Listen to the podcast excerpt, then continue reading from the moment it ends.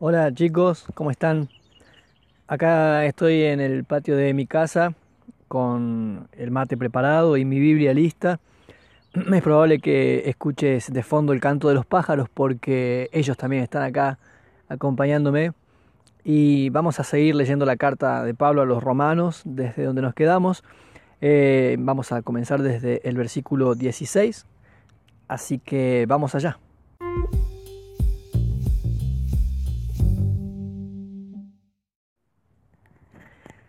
A la verdad, no me avergüenzo del Evangelio, pues es poder de Dios para la salvación de todos los que creen, de los judíos primeramente, pero también de los gentiles. De hecho, en el Evangelio se revela la justicia que proviene de Dios, la cual es por fe de principio a fin. Tal como está escrito, el justo por la fe vivirá. Ciertamente, la ira de Dios viene revelándose desde el cielo contra toda impiedad e injusticia de los seres humanos que con su maldad obstruyen la verdad. Me explico. Lo que se puede conocer acerca de Dios es evidente para ellos, pues Él mismo se lo ha revelado. Porque desde la creación del mundo, las cualidades invisibles de Dios, es decir, su eterno poder y su naturaleza divina, se perciben claramente a través de lo que Él creó de modo que nadie tiene excusa. A pesar de haber conocido a Dios, no lo glorificaron como a Dios ni le dieron gracias, sino que se extraviaron en sus inútiles razonamientos y se les oscureció su insensato corazón.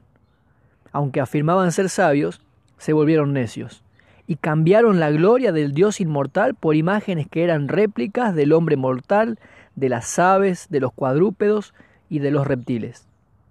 Por eso Dios los entregó a los malos deseos de sus corazones que conducen a la impureza sexual, de modo que degradaron sus cuerpos los unos con los otros. Cambiaron la verdad de Dios por la mentira, adorando y sirviendo a los seres creados antes que al Creador, quien es bendito por siempre. Amén. Por tanto, Dios los entregó a pasiones vergonzosas. En efecto, las mujeres cambiaron las relaciones naturales por las que van contra la naturaleza Asimismo, los hombres dejaron las relaciones naturales con la mujer y se encendieron en pasiones lujuriosas los unos con los otros. Hombres con hombres cometieron actos indecentes y en sí mismos recibieron el castigo que merecía su perversión.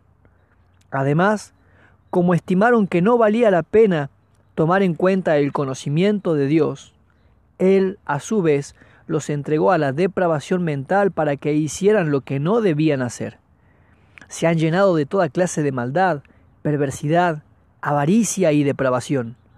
Están repletos de envidia, homicidios, disensiones, engaño y malicia.